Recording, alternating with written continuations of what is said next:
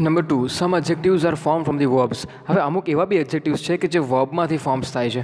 ટેબલમાં જુઓ તો ખ્યાલ આવશે જેમ કે ટાયર ટોક સીઝ અને મૂવ આ પા આ ચારેય વર્બ છે બટ એમાંથી બી એડજેક્ટિવ બની શકે છે. Let's say for example first one છે ટાયર હવે એની પાછળ જો હું સમ મૂકી દઉં ટાયર મતલબ શું? થાકી જવું. બટ ટાયર સમ મતલબ શું? થાકેલું. રાઈટ ટોક મતલબ શું? બોલવું. એક ક્રિયા છે. પણ ટોકેટિવ મતલબ શું? વાતોડિયું. ખ્યાલ આવે છે? મૂવ સીઝ મતલબ સીઝલેસ અને મૂવેબલ ઇન શોર્ટ કોઈ બી ક્રિયા જ થઈ રહી હોય, એના પરથી બી એડજેક્ટિવ બની શકે છે. આના એક્ઝામ્પલ્સ છે. Right third one is some adjectives are form from the other adjectives મતલબ શું?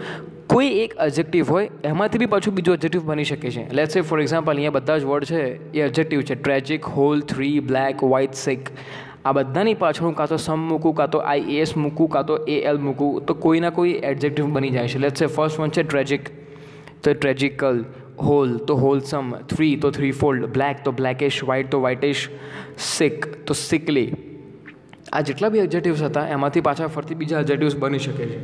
તો એક્ઝેટિવ આ ત્રણ વેઝથી ફોર્મ થાય છે. બે અહીંયા, એક આગળના પેજમાં આપણે બી હાલ હમણાં જોયું રાઈટ હવે કમ્પેરિઝન ઓફ એક્ઝેક્ટિવ્સ મતલબ શું? કોઈ બી વસ્તુ હોય, એની કમ્પેરિઝન તો થાય જ. કમ્પેરિઝન પહેલાં મને એક વસ્તુ કહો કમ્પેરિઝન કોની થાય? કોઈ બી બે વસ્તુ હોય, એની કમ્પેરિઝન થાય.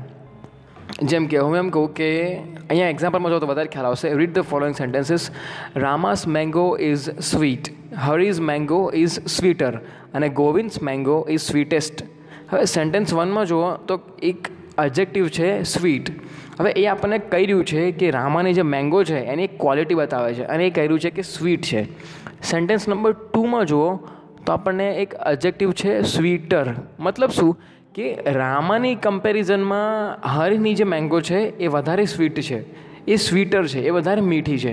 અને સેન્ટેન્સ થ્રીમાં જુઓ અબ્જેક્ટિવ યુઝ થયો છે સ્વીટેસ્ટ મતલબ શું?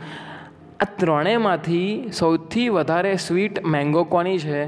તો ગોવિંદની છે. એ કઈ રીતના ખબર પડી બિકોઝ એની પાછળ ઈએસટી મતલબ સ્વીટેસ્ટ વર્ડ યુઝ થયો હતો. સમજો હવે આ ત્રણેય જે છે, એને કહેવાય ડિગ્રીઝ ઓફ કમ્પેરિઝન મતલબ શું? આ જે સ્વીટ યુઝ થયું, એને કહેવાય પોઝિટિવ ડિગ્રી જે સ્વીટર યુઝ થયું કમ્પેરેટિવ ડિગ્રી અને જે સ્વીટેસ્ટ યુઝ થયું, મતલબ સુપરલેટિવ ડિગ્રી આ જેટલા બી એડજેક્ટિવ્સ છે, બધાને કહેવાય કમ્પેરેટિવ સુપરલેટિવ અને પોઝિટિવ ડિગ્રી મતલબ in short degrees of comparison in short કોઈ બી ઓબ્જેક્ટિવ્સ ઇન શોર્ટ બેથી હવે એક તો એડજેક્ટિવ્સ કમ્પેર થાય નહીં. એકથી વધારે અથવા બેથી વધારે અથવા જેટલા બી હોય ઇન શોર્ટ એકથી વધારે એડજેક્ટિવ્સ હોય અને એને કમ્પેર કરવું હોય, તો આ ડિગ્રીઝ ઓફ કમ્પેરિઝનનો યુઝ કરવો પડે.